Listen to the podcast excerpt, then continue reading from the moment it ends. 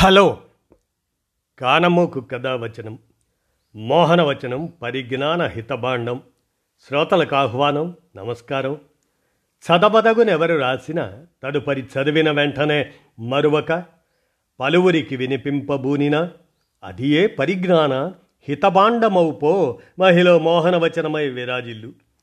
పరిజ్ఞాన హితభాండం లక్ష్యం ప్రతివారీ సమాచార హక్కు ఆస్ఫూర్తితోనే ఇప్పుడు డాక్టర్ దేవరాజు మహారాజు విరచిత అంశం భారత్ జోడో నఫరత్ చోడో అనేటువంటి అంశాన్ని ఇప్పుడు మీ కానమోకు కథావచనం శ్రోతలకు మీ కానమోకు స్వరంలో వినిపిస్తాను. వినండి.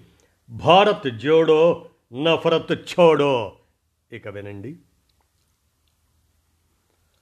దేశ ప్రేమికుల్ని ఎగతాళి చేస్తున్న దేశద్రోహులు.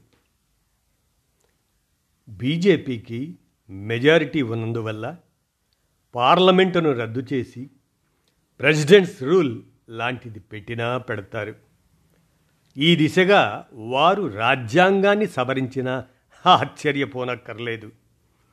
మనుషులంతా సమానం కాదని పుట్టుకను బట్టి మనుషులను చీల్చిన మూడు వేల ఏండ్ల నాటి వారసత్వాన్ని కొనసాగిస్తున్నవారు దేశంలో అధికారంలో ఉన్నారు. పైగా వారిది సనాతన ధర్మ సంప్రదాయం అని చెప్పుకుంటున్నారు. వారు పవిత్ర గ్రంథాలుగా చెప్పుకునేవన్నీ అమానవీయ విలువలకు పట్టం కట్టేవే. ఇలాంటి వారు అధికారంలో ఉన్నప్పుడు ప్రజలందరికీ సమానత్వం స్వేచ్ఛ న్యాయం అందాలని చెప్పిన ఈ దేశ రాజ్యాంగానికి విలువనిస్తారా? భారతదేశాన్ని ఆధునిక ప్రపంచంలోకి నడిపించిన మన రాజ్యాంగాన్ని దాని విలువల్ని నిలబెడతారా అని అనుమానపడాల్సి వస్తుంది. దేశంలో ప్రజాస్వామ్యం ప్రమాదంలో పడింది అని ఈ దేశ పౌరులకు పూర్తిగా అర్థమైంది.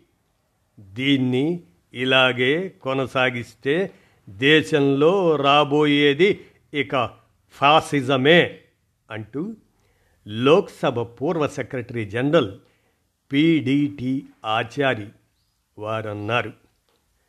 ఈరోజు దేశద్రోహులు అధికారంలోకి వచ్చారు కాబట్టి దేశ ప్రేమికుల్ని ఎగతాళి చేస్తున్నారు. ముస్లింలైనందువల్ల వారిని రెండవ స్థాయి పౌరులుగా చూస్తున్నారు. మాట్లాడితే ఈ దేశంలోని ముస్లింలంతా పాకిస్తాన్కు వెళ్ళిపోవాలని ఆదేశాలిస్తున్నారు. ముస్లింల ఇళ్ళ మీదకి బుల్డోజర్లు పంపుతున్నారు. దేశభక్తి గురించి మహోపన్యాసాలిచ్చే ఈ దేశద్రోహులకు తెలియని విషయాలు చాలా ఉన్నాయి. తెలిసినా తెలియనట్టే ప్రవర్తిస్తుంటారు.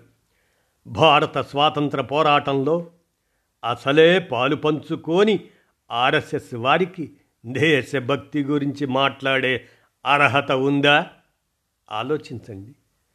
భారతదేశ స్వాతంత్ర పోరాటంలో ఎనిమిది లక్షల మంది ముస్లిములు తమ ప్రాణాల్ని నజరానాగా సమర్పించారని వీరికి తెలుసా?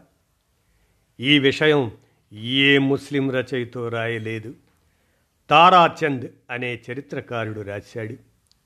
ఈయన అలహాబాద్ విశ్వవిద్యాలయానికి పంతొమ్మిది వందల నలభైలో వైస్ ఛాన్సలర్గా పనిచేశారు. బ్రిటిష్ వారి ఈస్ట్ ఇండియా కంపెనీకి వ్యతిరేకంగా తొలి యుద్ధం చేసినవాడు సిరాజుద్దౌలా ఒకప్పటి బెంగాల్ నవాబు రెండో యుద్ధం చేసినవాడు మరో బెంగాల్ నవాబు మీర్ ఖాసిం. దేశ చరిత్రలో క్విట్ ఇండియా భారత్ చోడో ఆందోళన్ ఒక మహోన్నత పోరాటం. దాన్ని ప్రతిపాదించినవాడు ముస్లిం యూసఫ్ మెహరాలీ ఒక సోషలిస్టు నాయకుడు. పంతొమ్మిది వందల నలభై రెండులో బొంబాయి మేయర్గా పనిచేశాడు. ఎరవాడ సెంట్రల్ జైల్లో జైలు జీవితం గడిపాడు. సైమాన్ గో బ్యాక్ అని నినాదం ఇచ్చింది కూడా ఈ యూసఫ్ మెహర్ అలీయే. జై హింద్ నినాదాన్ని హిందుత్వవాదులు సొంతం చేసుకోవడానికి తాపత్రయపడుతున్నారు.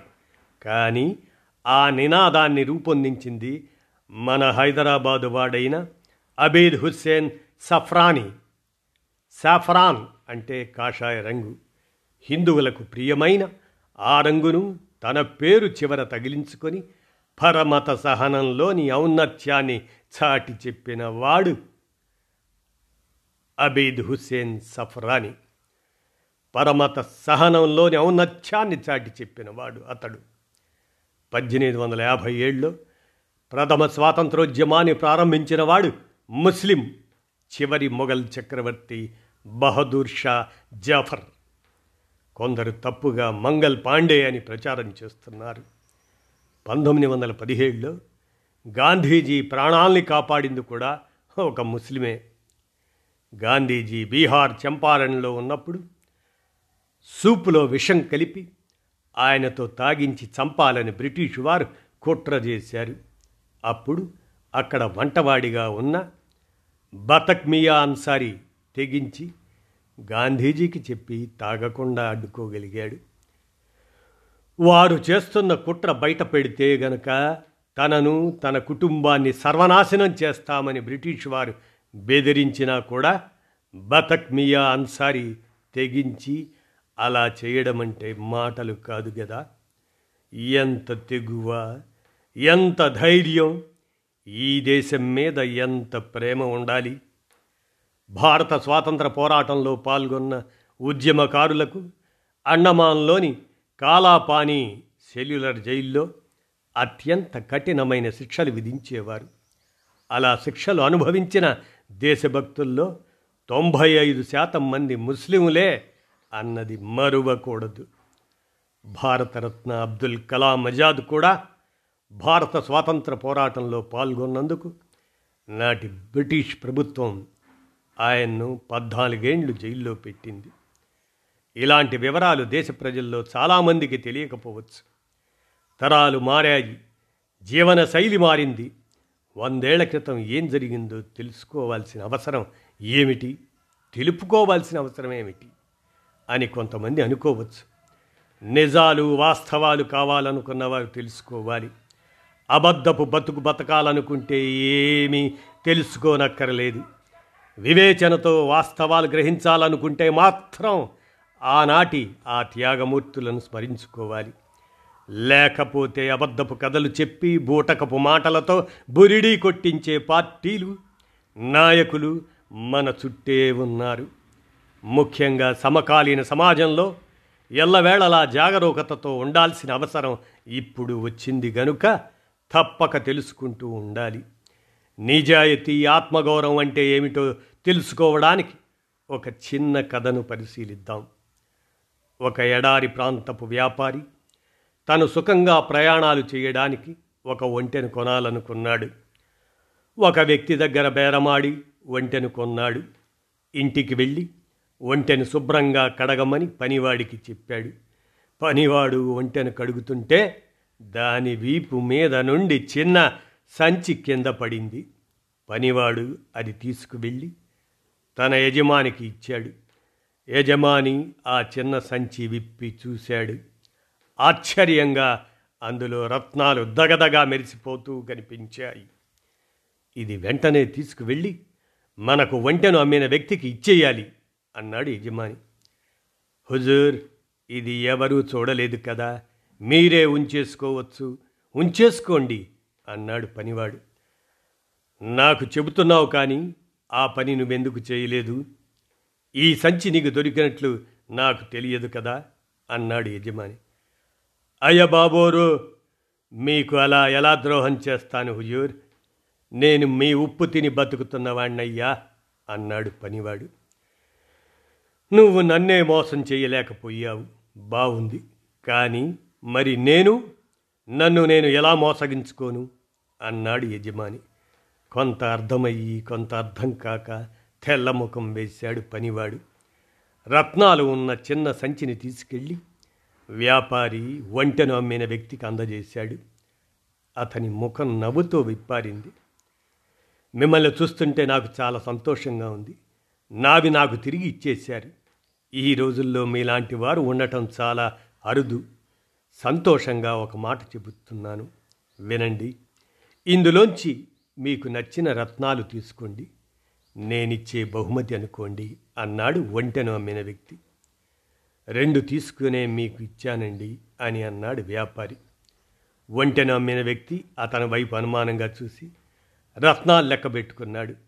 అన్నీ సరిగానే ఉన్నాయనుకొని అదేమిటి? మీరేమీ తీసుకోలేదు కదా? అన్నీ సరిగానే ఉన్నాయి? అన్నాడు. అయ్యా నేను తీసుకున్నవి నా నిజాయితీ నా ఆత్మగౌరవం. ఆ రెండు రత్నాలు నా దగ్గరే పెట్టుకొని మీ రత్నాలు మీకు ఇచ్చేశా అన్నాడు వ్యాపారి. నిజాయితీ పరుడి విలువను అర్థం చేసుకోవాల్సిందే తప్ప డబ్బుతో సంపదతో రత్నాలతో కొలవలేం. ఇలాంటి కథలు మన దేశంలో అధికారంలో ఉన్న ఆర్ఎస్ఎస్ బీజేపీకి నచ్చవు. ఎందుకంటే వారికి నిజాయితీ ఆత్మగౌరవాలు అక్కరలేదు. వాటిని తీసుకెళ్ళి కార్పొరేట్లకు అప్పగించి ప్రజల్ని పీడిస్తుంటారు. ఒకప్పుడు ఇదే ఆర్ఎస్ఎస్ ఇదే భారత ప్రభుత్వంతో ఎందుకు నిషేధించబడిందో ఆత్మవిమర్శ చేసుకోరు. హోంమంత్రిగా ఉన్నప్పుడు ఆర్ఎస్ఎస్ను నిషేధించిన భారత తొలి ఉప ప్రధాని సర్దార్ వల్లభాయ్ పటేల్ హిందూ రాష్ట్రం గురించి ఏమన్నారో చూడండి. నా దృష్టిలో భారతదేశం హిందూ దేశంగా మారదు. హిందూ మతమే భారతదేశం కాదు. మైనారిటీలు కూడా మన దేశంలో నివసిస్తున్నారని వారి భద్రతకు ఏర్పాట్లు చేయడం మన కర్తవ్యం అని గుర్తుంచుకోవాలి. ఈ దేశం అందరిది అది ఏ మతం వారైనా ఏ కులం వారైనా అందరూ ఈ దేశ పౌరులే. పాకిస్తాన్ అనుసరిస్తున్న మార్గాన్ని మనం అనుసరించలేం. మన లౌకిక లక్ష్యాలు రక్షించబడాలని మనం గుర్తుంచుకోవాలి. ఇక్కడ ప్రతి ముస్లిం ప్రతి క్రిస్టియన్ ఇంకా ఇతర మైనారిటీలు తాము ఇక్కడ సురక్షితంగా ఉన్నామని భారతీయ పౌరులుగా సమాన హక్కులు కలిగి ఉన్నామని విశ్వసిస్తున్నారు. ఈ విషయం మనం గుర్తుంచుకోవడంలో విఫలమైతే దీనికి విస్తృత ప్రచారం ఇవ్వడంలో విఫలమైతే అది మన వారసత్వానికి దేశానికి ఘోర అవమానం జరిగినట్టే అని ఆనాడు సర్దార్ వల్లభాయ్ పటేల్ అన్నారు. దేశ సమగ్రతకు పాటుపడిన దృఢ సంకల్పుడు ఆయన ఉక్కు మనిషి. అందువల్ల ప్రస్తుతం బీజేపీతో పోరాడవలసింది అధికారం కోసం కాదు దేశ సమగ్రత కోసం అని ప్రధాన విపక్షాలన్నీ ఏకకంఠంతో అంటున్నాయి. భారత్ జోడో నఫరత్ చోడో అని దేశ ప్రజలంతా అంటున్నారు అంటూ ఈ అంశాన్ని విరచించినటువంటి డాక్టర్ దేవరాజు మహారాజు వీరు సుప్రసిద్ధ సాహితీవేత్త జీవశాస్త్రవేత్త మెల్బోర్న్ నుంచి పంపించినటువంటి ఈ అంశాన్ని మీ కానమోకు కథావచనం శ్రోతలకు మీ కానమోకు స్వరంలో వినిపించాను. విన్నారుగా? ధన్యవాదాలు.